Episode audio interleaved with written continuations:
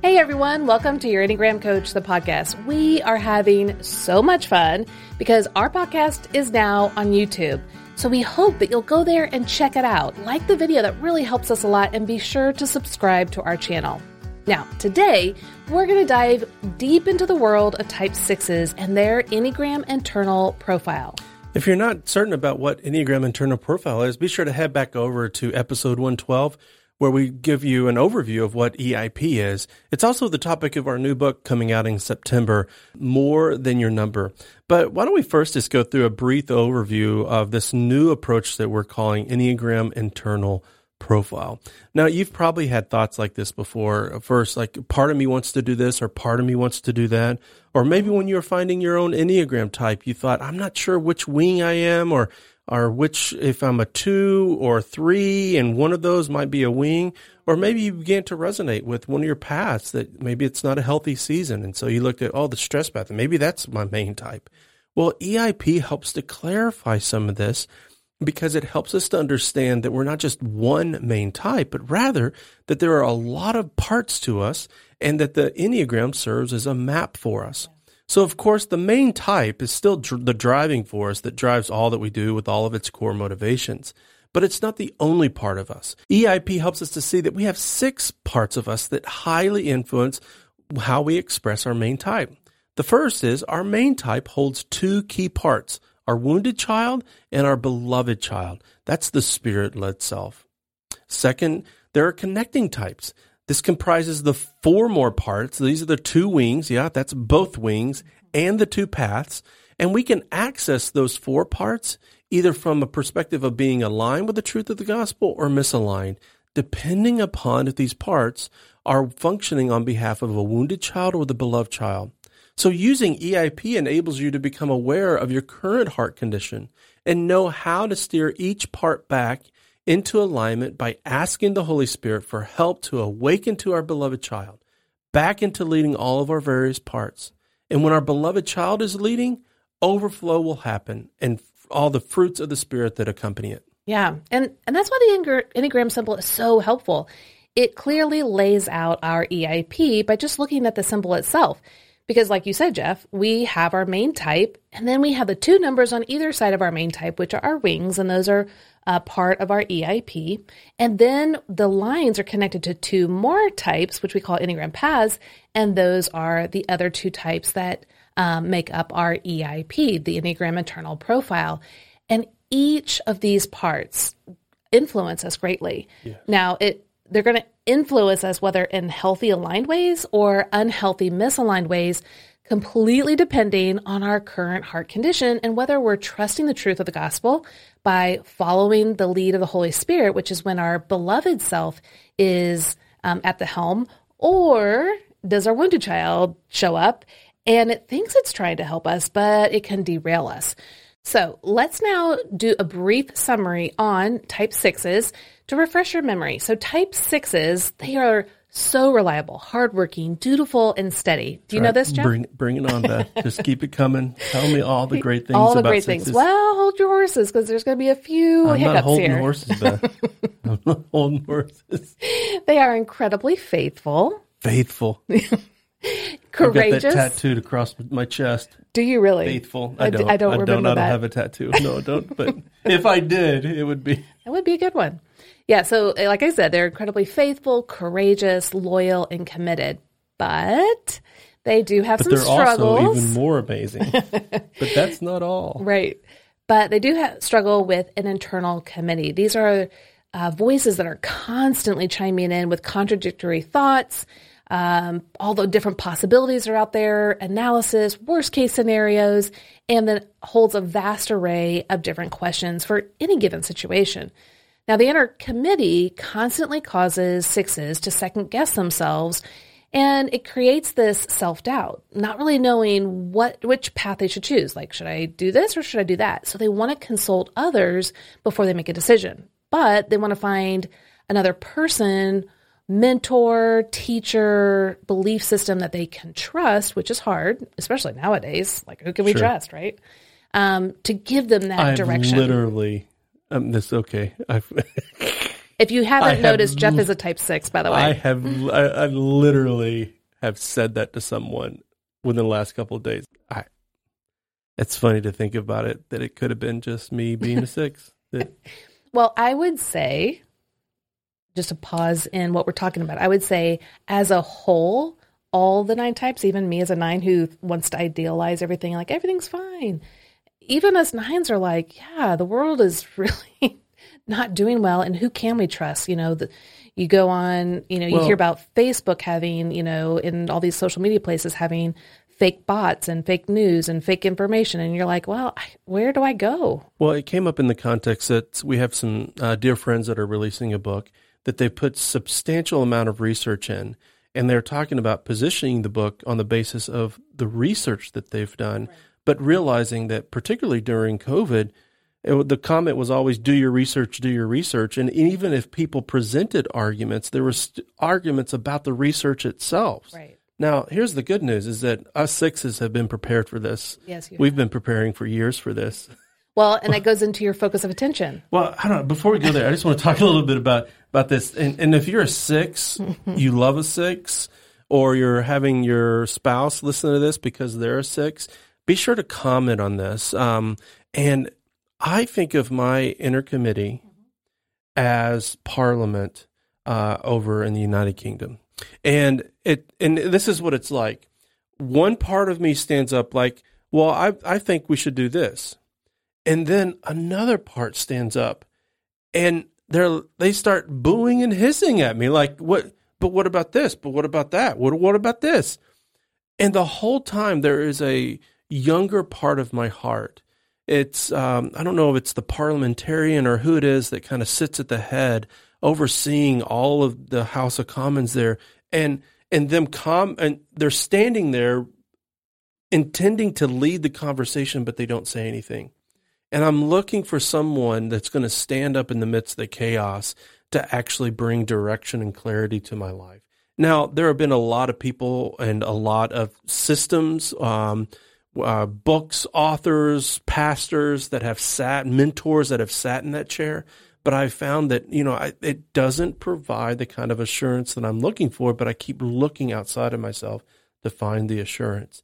I don't know. You, you let us know whether or not that resonates with you in regards to your inner committee. But Bethy, why don't you tell me what I focus on? Yes. So, but that is really helpful. I think when you told me about um, the House of Parliament, I was like, oh my gosh, that makes so much sense. Because I think, I'm not even sure what to call it. I, I, I feel very uh, silly even using words like House of Commons. I right, mean, we don't even know what we're talking about. but I, we've seen it on. you know? We've it's on seen it. C-SPAN. Yeah, we've seen it on C-SPAN, Yes. but we don't really know what we're seeing. We're just seeing chaos. It looks like ensue, Yes, and that's what you're saying. You feel like inside. that's right. Yes.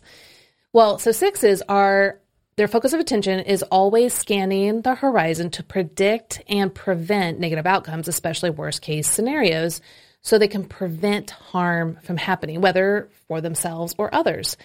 But let me let you know, Jeff, you have lots of great strengths. I, I do. I'm still caught up on the worst case scenarios. Yes. well, and usually when I say this, most sixes are like, uh, "Can I trust you? Like, what are you going to say? Like, what's what's what's about to be unfolded? Is this going to be true and authentic, or are you just buttering me up? Right? Uh, yeah, we don't. I don't. I, I'm going to say this a lot. I don't using I because Yeah. we sixes we're a diverse bunch. You are a diverse I mean, bunch, yeah. there's a whole spectrum of sixness. Yeah, that is true. You're the most complex on the enneagram. Uh, Of course we are. Of course we are.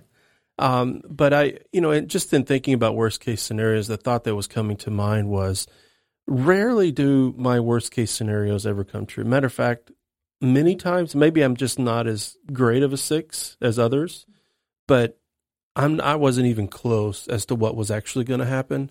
I, and it, it is sad to think about how much time I spend thinking about different scenarios without really living and embracing the present Hmm. and living it out and just seeing what God does. But Yeah. that was what was coming up for me. Yeah, that's really good.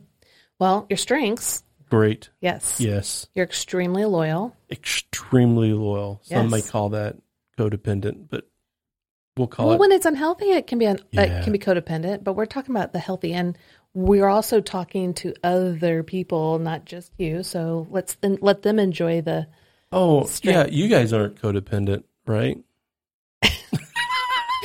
so let's get back at it. So sixes are extremely loyal and faithful to those that they trust.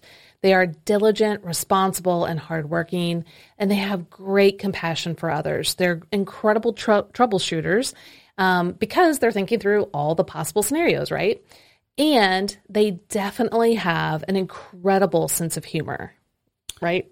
I, I mean, I don't know. I mean, you, you hear us joke around on the podcast, Yes. and but on our team we have a number of sixes. and it's hilarious. a riot. Yeah, it's a riot. That's that, that's actually the better way of saying it. It's a riot.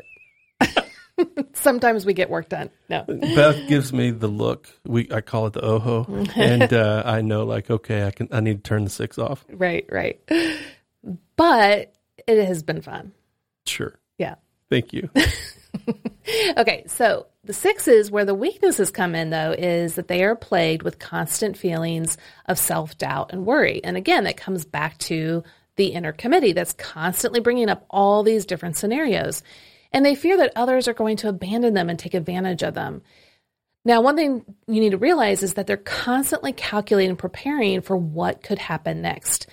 And when they're not living to their own expectations, they can actually become very critical of themselves. But at their best, they are self affirming and incredibly generous and courageous because they readily trust themselves and others.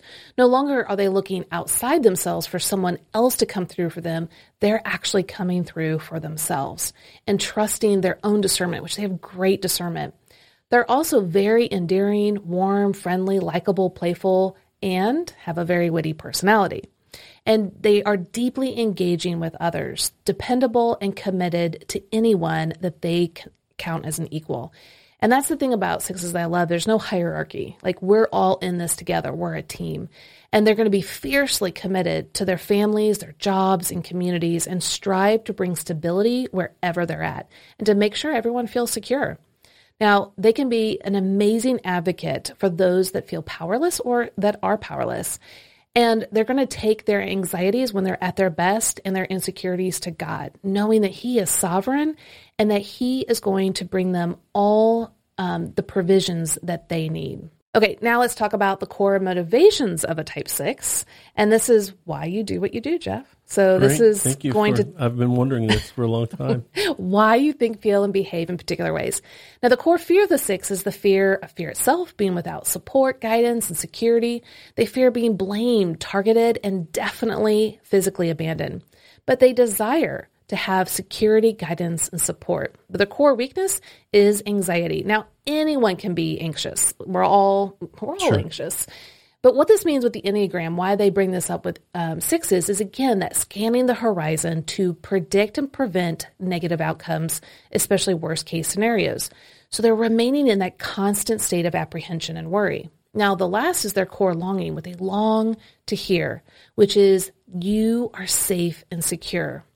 But God uniquely speaks the gospel message to each type. And for sixes, he fully meets their core longing by letting them know that they are safe and secure right where they're at. So, Jeff, tell us a few verses that really mean a lot to you. Well, there are three things that come to mind for me, and uh, number one is this from Isaiah 41 uh, that says, "Do not fear, for I am with you." Now, that is a formula for a true principle to apply to all Enneagram types. But as I personally experienced that, that the cure to my fear, the cure to my anxiety is not more knowledge. It's not necessarily right action, but it's actually that God promises to be with me, whatever the outcome might be. Now, this is same is to be said is true even in the Gospels. In John sixteen thirty three, uh, Jesus tells his followers that in this world you will face trouble, but take heart, I have overcome the world. Uh, there's a, uh, a songwriter who wrote a song, uh, Matthew Perryman Jones, who uh, used this one line of dancing to the rhythms of grace. And that is, I've always used that as a paradigm. Is my heart attuned to? Is it in rhythm with the Holy Spirit, with Jesus? And then lastly is this promise that I cling to from Psalm 32. It says, I will teach you and instruct you in the way you should go. I will counsel you and keep my loving eye upon you. So the idea that God is not only with me, but he is promising to even instruct, lead, guide, counsel is such a comfort to my heart that despite I may buy books and have Amazon showing up every day, I may be listening to stuff. Um, I can go all about trying to find the right information. But in the end, what settles the six heart and fulfills our longing as a type six is the presence of Jesus in our lives. We'll be back after a quick break. Moms, it's here. Registration is open for Enneagram for Moms cohort. Yes, from May 6th to May 13th, you can grab your spot to be in one of the cohorts with moms of the same Enneagram type, plus with a certified Enneagram coach leading the way. Wouldn't that be the most amazing thing to be with like minded moms who really understand what it's like to be on your journey as a mom from your type? Yes, it will feel so validating, reassuring, affirming, encouraging. You don't have to mom alone anymore. Go to yourenneagramcoach.com forward slash cohorts to grab your spot today because there's only 25 spots available for each cohort. Now, we have a cohort for all nine types in the daytime and one in the evening. But when the spots are filled up, they're gone. So grab your spot today at yourenneagramcoach.com forward slash cohorts. The groups start the week of June 10th and go until the week of July 29th. There are 90 minute sessions and there's eight of them. Plus, you'll get a free Facebook group community where you can continue the conversation with one another. Join today. Uh, it's so true. I guess I was also thinking what came to my mind was when Jesus was sleeping on the boat and through the storm, you know, he had said, let's go to the other side. And then the storm came up and they're all anxious and rightfully so. You know, at the same time, he was still asleep and, you know, knowing that the father was going to take them from one side to the other and, and just thinking of like, do not fear, you know, and, and I think, can you speak just a little bit on what that feels like as a six? Because it can feel very, if I were a six, very condemning, like do not fear, you know, like like in a negative way versus the positive way of him saying, like you, you would to a little child, like, don't fear, I'm here, I'm with you. Mm-hmm. How does that usually first initially land on you? Is it the, usually the other way or? Well, there's a few different things that come to mind. Uh, number one is this how we're instructed around commands. Uh, typically, when we think of commands in scripture, oftentimes they've been communicated as don't transgress these, which is what identifies what sin is, but it's done in a way of condemnation and fear and shame. Don't be a scaredy cat. Don't be an afraid person. And so we try to use the command, almost shame it out of people. Yeah. And then I think number two is that we fail to recognize that the commandments were really the fulfillment of what it meant to be God's creation, his people who are made in his image. And so we forget about the life giving benefits to it. Well, whenever I think of the idea of do not fear, uh, we have to recognize that as human beings, God actually gave us the capacity for fear. So, what would he be speaking against if he's the one who gave it to us in the first place?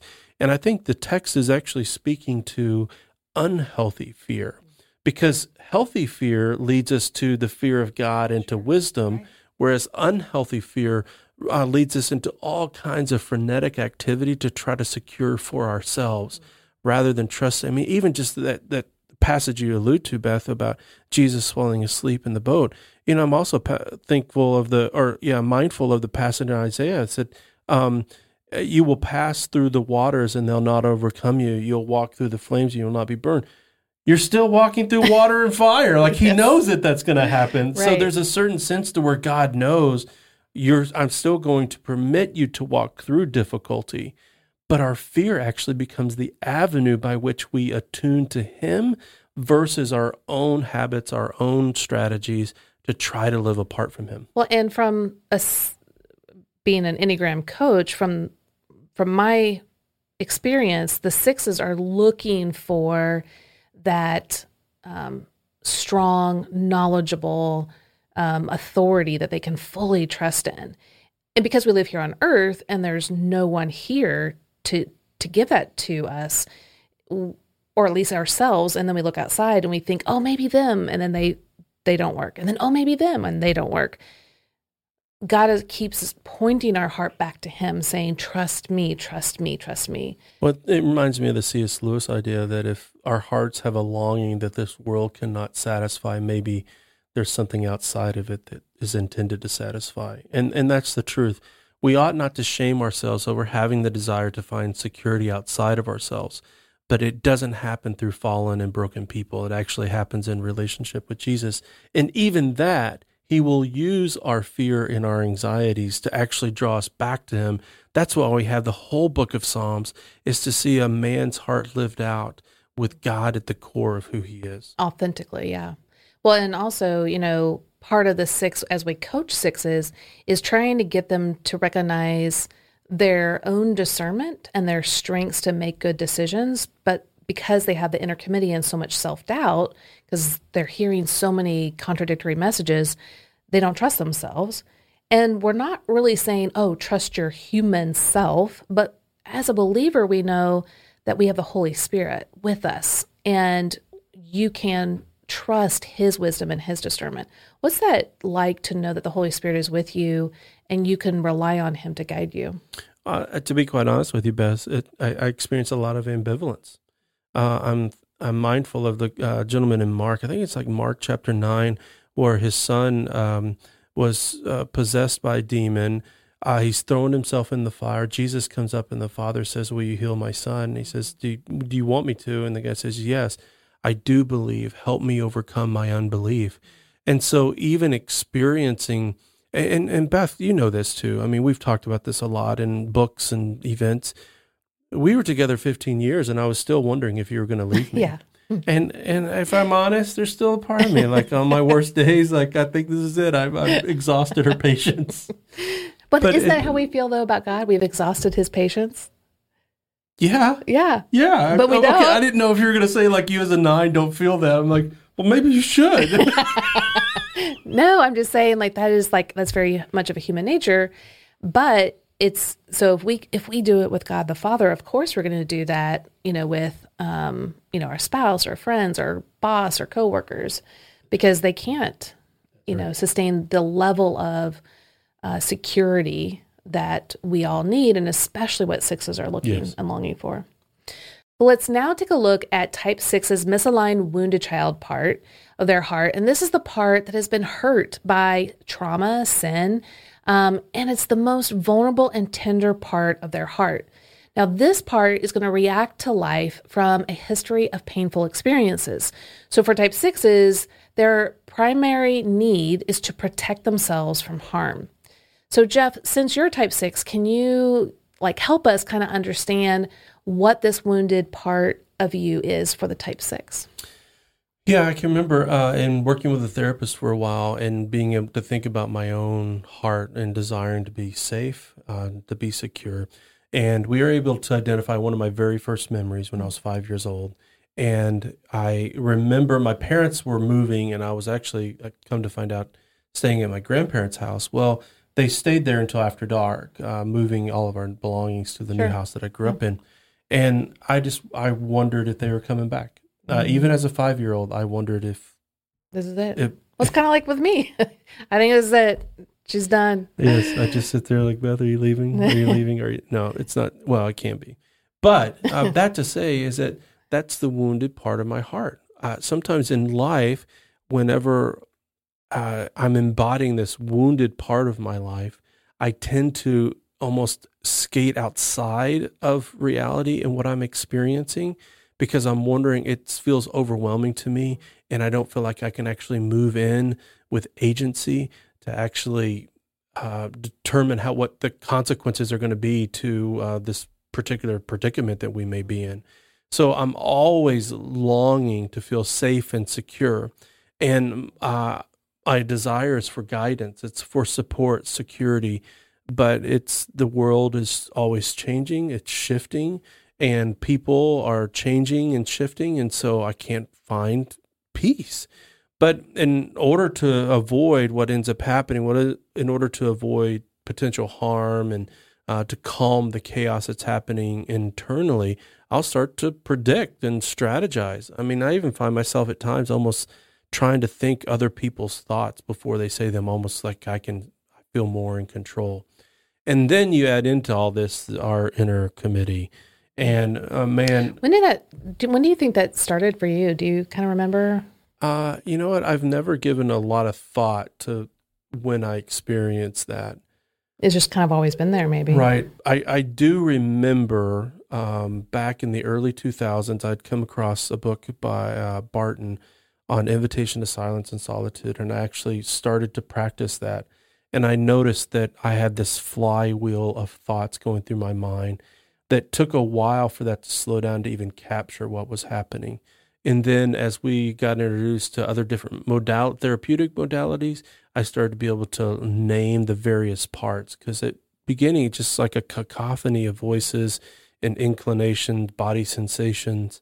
Uh, they would show up in all kinds of secondary ways until I was able to narrow down and identify them all. But the interesting thing about the inner committee is that oftentimes it brings greater uncertainty and, con- and uh, confusion and leads to greater experiences of self-doubt and so I, I i don't make decisions at times i just i battle between a number of different options and then i just get paralyzed Mm.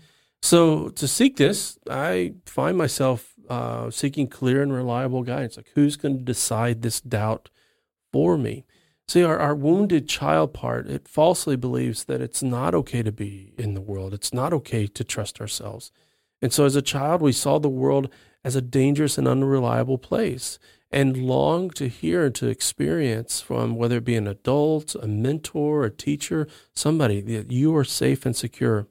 And as an adult, I still experience that longing. As the CEO of your Enneagram coach, I long for the consultant, the mentor, someone who's going to help to decide, well, what do I do now? The scenario's all changed. What I did know may not be enough for what I need now. And so oftentimes the messages that do come across from our wounded child that it's not okay to trust myself. So I have to seek wisdom and feedback and guidance from others, even at times getting too much guidance and too much feedback. Uh, thought another thought that comes to mind: if I'm completely prepared, maybe uh, if I have all the bases covered, then I'm going to be okay. But you never reach that point. And as it relates to my relationships, that in order to maintain them, I always need to be the responsible, hardworking, and trustworthy one in order to maintain that relationship. I, my the wounded child part of my heart does its best to be responsible, prepared, uh, to work hard, to be diligent, to think through everything in order to gain security and safety, in order to prove loyalty even to other people. But the problem is the more that I believe and trust in all of these messages, the more that I don't trust myself, the more that I miss out on what actually God has really provided and gifted me with. Uh, and so I'm not able to discern people's input, and I actually become more anxious and more concerned about the future. Well, so then how do we bring healing to the wounded child?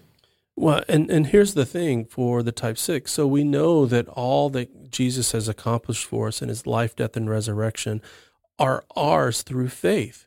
And so, in order for the wounded child to experience healing, we, as the beloved child who've been filled with God's Spirit, need to learn how to apply the truth of the gospel to ourselves. Because he loved us first, we love. Because he extended compassion to us, we give ex- compassion to others. So, one, we need to learn to be and befriend and be hospitable to the wounded part of our hearts.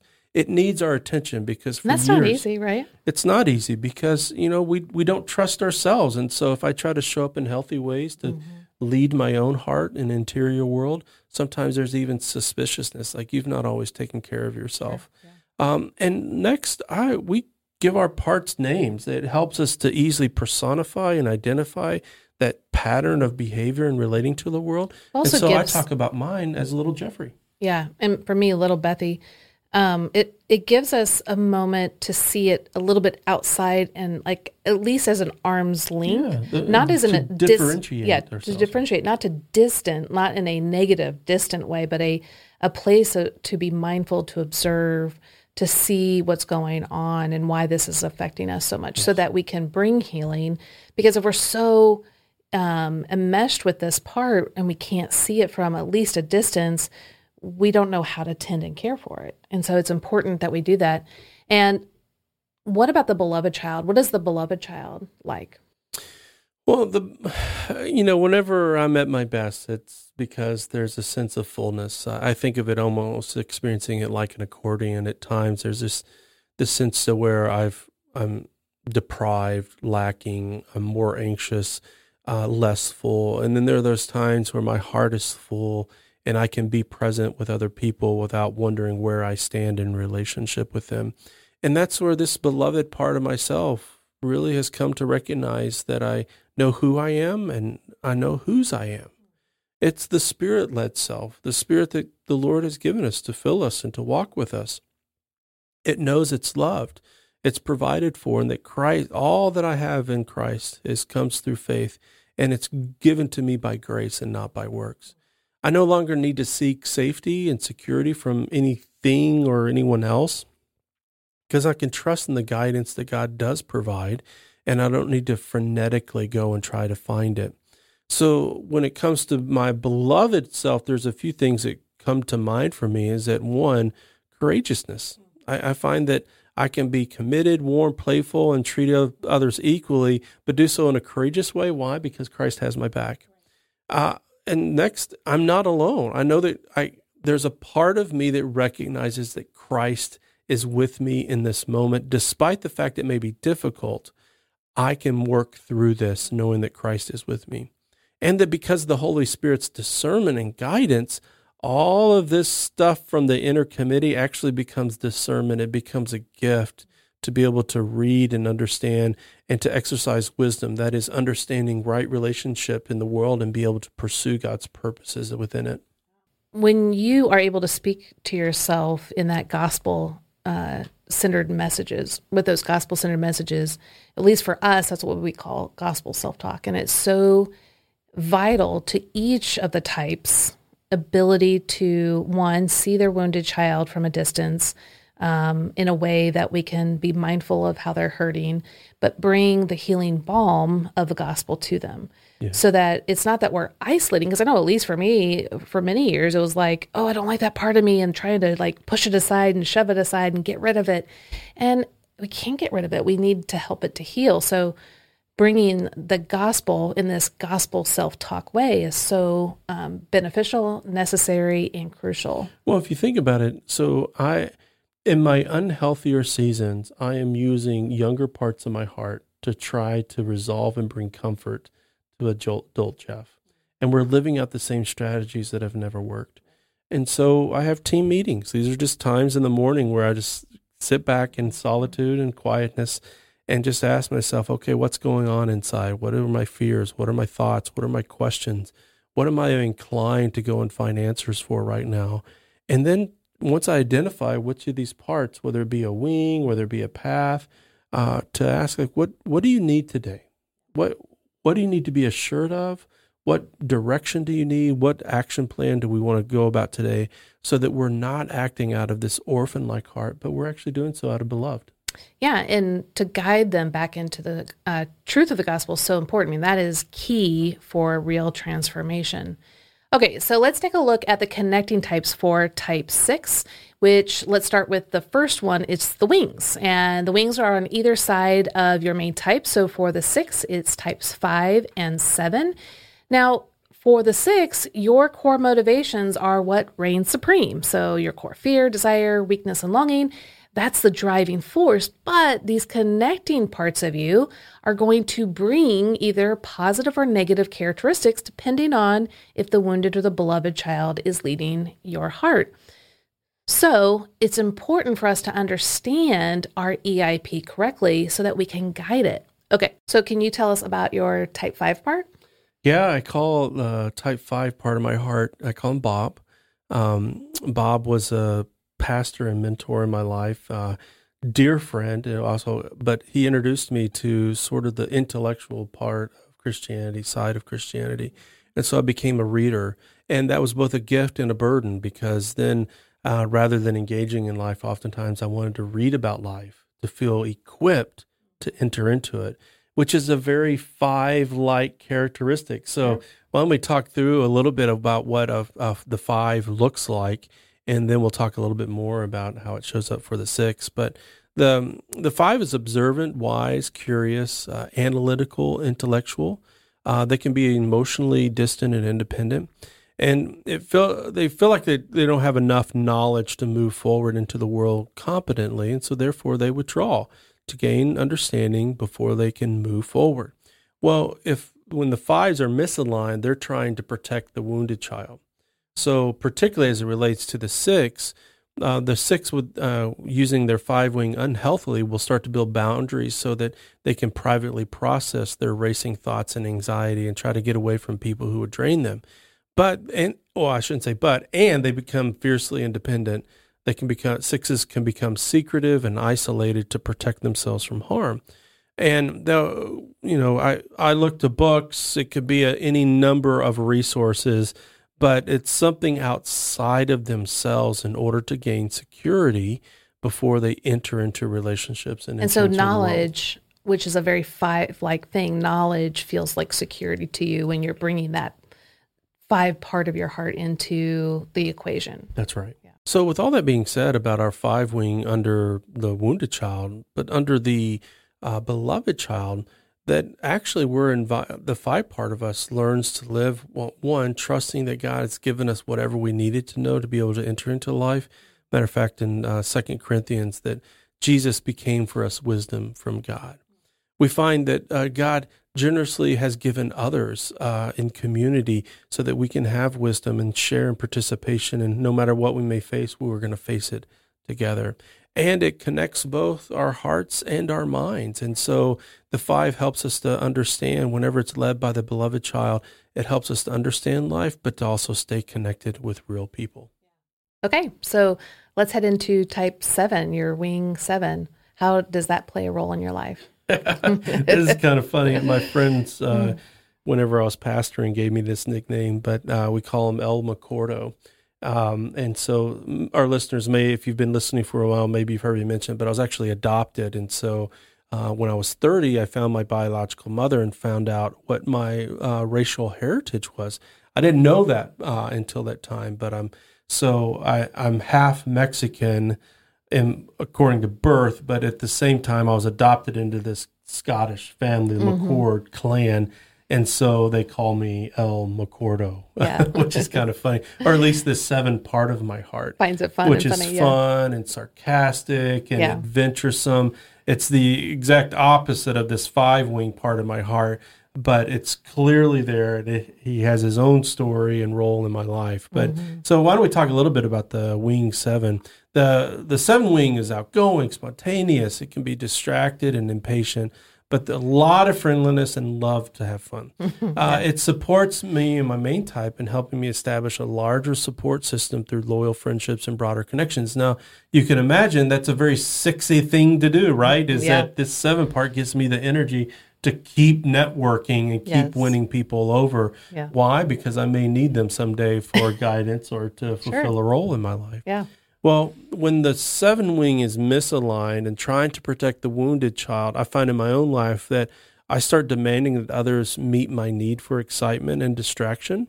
Um, I use experiences or people as escape hatches. So I may get provocative to kind of test loyalties with people or to kind of end relationships, uh, avoiding the feelings of pain, sadness, disappointment, anxiety by looking, um, being overly optimistic or uh, just trying to dismiss or deny what's actually happening in my life because I don't want to feel the anxiety.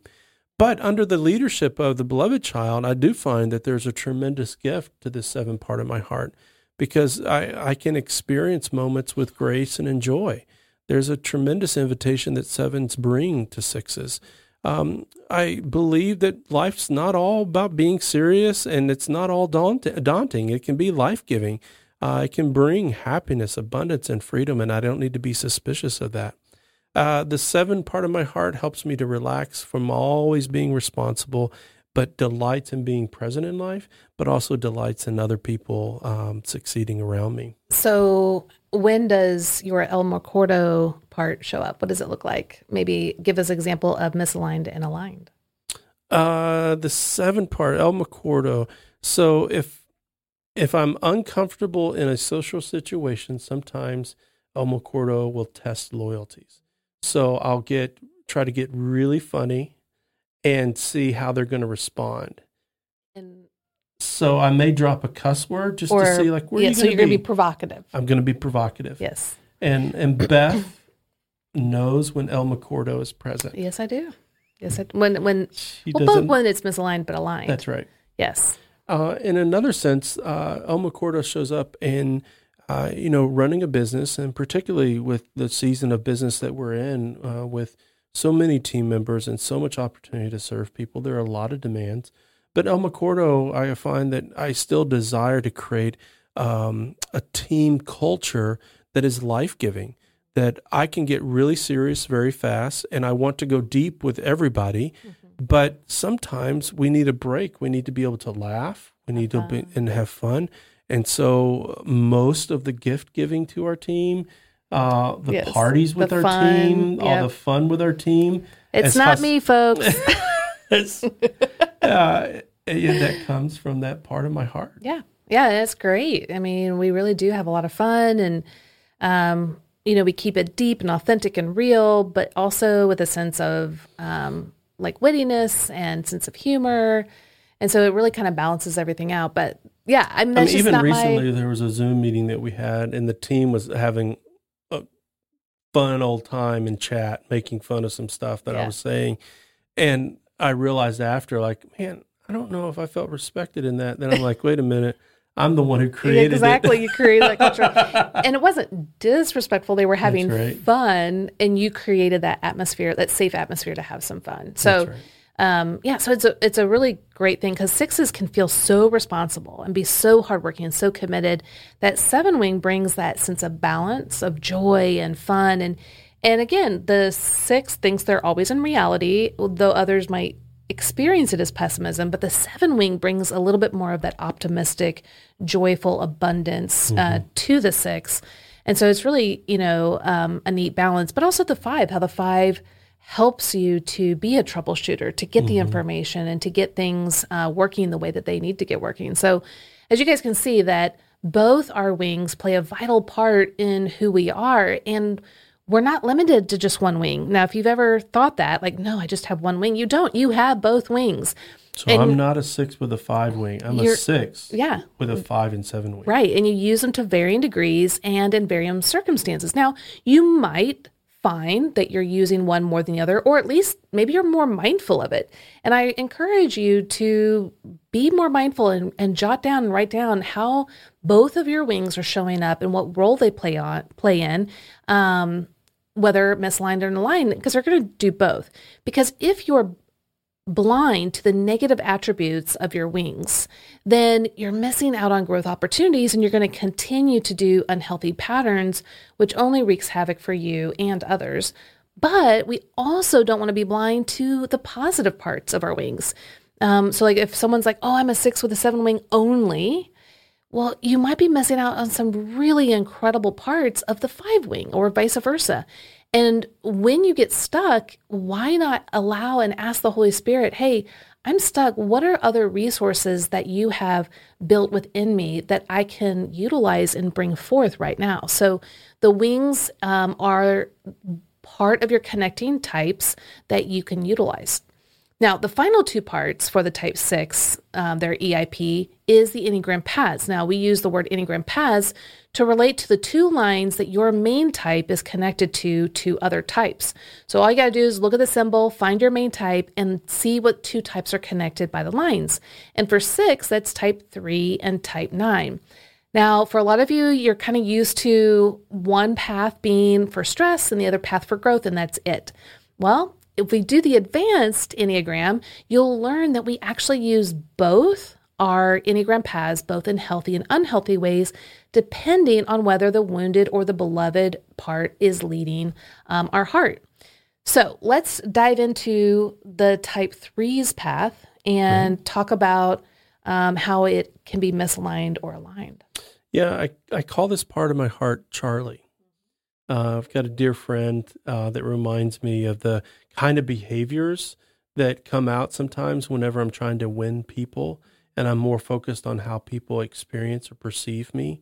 Uh, and that part of me that's a little competitive Mm-hmm. and that wants to win, Yeah. um, that wants doesn't want to fail and wants to avoid failure for what it might mean if I didn't work hard enough or I didn't do enough for the team. I don't want to be that guy.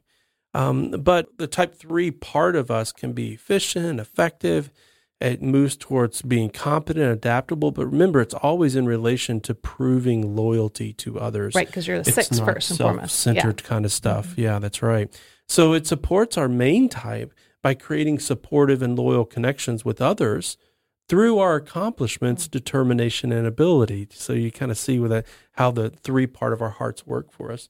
But when it's misaligned and it's trying to protect our wounded parts, our wounded child, um, we'll keep busy to avoid feeling anxious. We'll refuse to try something new for potential because of potential failure, or we might worry about our image and what other people think of us. Under the leadership of our beloved child, this is such the the beautiful part about EIP is that this three part of us actually has a gift to bring. It knows how to be direct and uh, to be respectful and to trust ourselves, to m- meet our goals by devising effective and efficient ways to accomplish them. We clearly can think through and put together a variety of different plans, and sometimes we actually meet those plans and follow them. We'll move forward with um, confidently, so it doesn't allow our inner committee to actually sabotage our ability to move forward. I in think that's life. important because as a nine and you're a six, we're both connected to three. Nines don't want to be uh, to be confident. Actually, to, if I'm just honest, because when we start to feel confident, we think that feeling means we've slipped into arrogancy instead of just a healthy dose of God created me to do this thing. Um, and it takes a lot of time and effort for us nines to recognize healthy confidence. I'm wondering, like for the sixes as well, do you, how do you feel? Because self doubt is such a pervasive part of the six. What does having confidence in yourself, what does that even mean or look like? Or what's the struggle there? Yeah, no, it, it can definitely turn into arrogance. Um, that is one of the unique things about it, that despite our self doubt, it can be like, look who I am. You, you Or- should recognize this. I thought of through all the things you guys didn't. Oh, there's definitely a lot of that. Like, see, I told you so.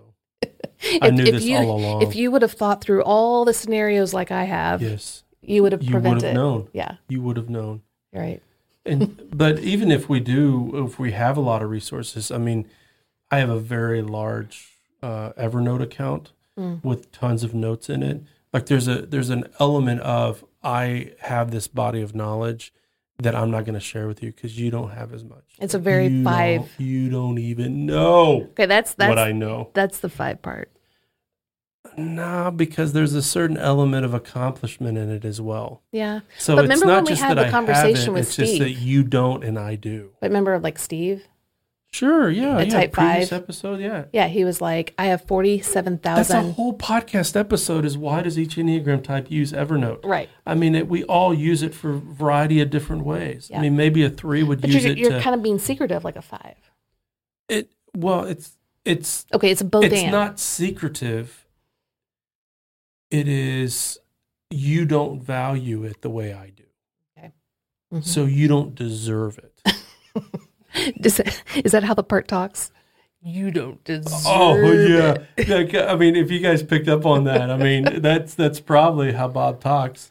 Mhm. You don't even know. Just slow your roll. Okay, so wait, did we? Oh, what what what about the positive side of three? Oh, the positive th- side of three. Which actually we were getting into about the confidence. So we were, we were talking about the negative side of confidence, but what's the positive like side? there, when people start to see my gifting, I mean, I can remember even as a place kicker in high school. So I got into it because I was a soccer player, and uh, my freshman year did really well. Uh, was going to play varsity my sophomore year, but got hurt playing soccer. And a coach just pulled my parents and I aside, said Jeff's future is with place kicking in football. Um, it's not going to be in soccer. And I felt seen and heard, and it kind of put my life on. That's right. It it put my life on some rails. Like now I know what to do and I can focus my energy on it. And so it was very passionate in it. I think too, with many of the different partnerships that we have as a company uh, that are mutually enhancing, um, a lot of that drive comes from this three part of my heart trying to to win people and to collaborate so that we can face whatever hardships we are facing in the future. Yeah. And I hope that as you guys are hearing that, you can hear the mixture of the six and the three. That's why this is such a beautiful tool to use because we're not saying, oh, all of a sudden you're now just a three and that's it. It's this combination of what's going on. And the five is also mm. in there. And it's such such a beautiful representation of how as humans we ebb and flow. We're not just one thing. You're not just your number. Well, as we typically do when we walk the wheel, nines are usually the last ones. And so we're going to talk about Phil. And this is my nine path. And Phil and I have been friends for a very long time. So tell us all about the amazing Phil. well, I, the name came up for me because um, Dan Allender talks about how we deal with our longings. We fill, numb, or blind uh, our heart, our our minds to our longings, and so Phil has been this kind of numbing part of me. And yet, he also is the gift to help calm and remind me of rest and assurance. And so I can experience peacefulness in unhealthy ways as well as healthy ways. So, this nine part of my heart's warm, loving, caring, and it's focused on affirming and supporting other people's agendas. But it can merge and accommodate to other people's desires in order to not or to not disrupt the peace that I'm having in relationship. It can support our, my main the main type of being a six by being more trusting and encouraging, uh, particularly encouraging more restfulness. But it can also be a part of this that actually gets misaligned, and it wants to protect the wounded child. And so I'm going to try to shut down more often. I'm going to forget um, who I am and who I am in Christ uh, because I'm it's like I've been abandoned, so I'm just going to take care of myself now. Uh, it, I can become irritable sometimes when others start interrupting or disturbing and kind of pressing me for things whenever I don't want to engage with life. But when I'm under the leadership of the beloved child, this nine part of my heart can will actually take the time to relax and enjoy the moment. So it's actually a gift to me rather than the restless mind to actually be with people, to empathize with others and extend compassion, which, you know, a lot of our team would recognize that about me that we, we, we see people. And then to bring about security in relationships by being calm and stable. And that's another attribute that our team often says, like, yeah, when difficult situations, we can trust Jeff's going to keep a level head through this all and they don't know how much effort it takes to do that, but they do experience that. Well, it wasn't actually, you know, early on, like in your 20s and even your early 30s, you know, that's, I would say El McCordo, your seven part my was. Wife is outing oh, me. Oh, yeah. I'm outing you. going I back to my teenage, wow, I can do it because I'm a nine, so I'll do it softly. No, but, um, but I would say the nine part of your heart was. I mean, you remember that in Kansas City when we were pastoring there. Someone saying, "Yes, that's what I was going to say." Like, yeah. Well, okay. So let me back up. So Jeff thought he was an eight for many years. Many years. Because you but really didn't. No, I didn't. I knew you were six. Um, but because you would meet your fears head on yes. and strongly. Very reactive to fear. A lot of um, intensity, a lot of passion a lot of drive. And so it looked, the outward part of you looked very eightish to you and others. Um, and so as you grew in your own self awareness in your own relationship with Christ and others, you learned really to tap into the nine part of your heart. Well, I started to see how that was actually sabotaging my goals. Like I, right. people perceived me as being strong and arrogant, and I'm like, and, wait a minute, and threatening versus what you I'm wanted. Scared to death. Yeah, and you wanted them to feel safe, and you wanted them to feel a part of the team or a part of the group, and you wanted to have that sense of community. But you can't have community if people yeah. don't feel safe. And yeah. so you started to to learn and to grow and to bring in the nine part of your heart, which allowed you to see the perspective of others and to bring softness and gentleness and tenderness. And so when, when we went to Kansas City, when we were, what, 27 ish, um, that's when in your first role as an assistant pastor, someone was like, Oh, Jeff, you are so kind and so gentle. And we were like, What? Who are you talking about? but it was also this rejoicing time of because it wasn't like you were you weren't mean, you were just Yes. intense. And it was like, oh, finally someone's seeing you for who I've always seen you. yes. They're not seeing this strong facade. They're seeing that tender part of your heart that's always there, Now I understand too that which is the some best part, years, which is I the had a- nine part. I had a flat top, so I looked intimidating, That's true. and uh, and maybe that was part of that kind of reactivity of I'm going to look Well, stronger than I actually And am. we actually know a lot of our friends that are sixes, not all of them, but a lot of them, because your mind's a flywheel and you're thinking of all the things that could happen. A lot of times, our friends that are sixes, they don't have as much facial affect when they're mm. thinking so much. And so then people are like, Are you okay, mad, happy, sad? I don't know where you're landing. And so people typically in that scenario are going to usually assume there's something negative going on versus asking the question of the six that they're in relationship with because they might just be thinking and they might be totally fine. So can I share a story? Just I mentioned flat top, and this came to mind, and I had a hair stylist. I can't remember the company. It was at a, it was, it was at the mall, and I was growing my hair out to be all one length, and so Wait, I had how- a lot of wait. hair. How old are you? This was probably my sophomore year of high okay, I was gonna say this is before my time. and I went in and said, "I want a flat top, but I want you to leave it long in the oh back." no. if you guys aren't watching YouTube, Like the You reason why I'm remembering this you is need to go because to YouTube said, and look "No, at my I'm not- facial expression. Well, the reason why I'm remembering this is because I thought to myself, I, I think now, like I look back on him with fondness, like he protected me because he immediately said, I will not do that. Either you're going to keep this or I'm going to give you a flat top, but you're not going to go halvesies. and it was such a gift. Like you, I mean, I mean, because that, that would have been early '90s. if 90s. those pictures still existed, you would have been in trend now. I Because the know. mullet, I don't know, Really? flat top mullet, mm, that is stretching it. Yeah. But it's just that's that's awesome that you brought back that memory. See, somebody took care of me in that moment. It was one of those nice mall places. I, what- yes, yes. I mean, what am I doing going to Regis? And then, What? like this other one I went to, like it was just It a hole in the wall barbershop.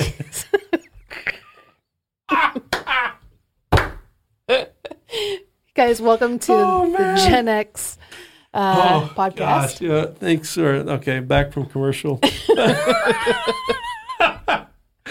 Well, I hope that you guys are enjoying just kind of listening and visualizing how we have all experiencing all this sickness. That's what they're getting.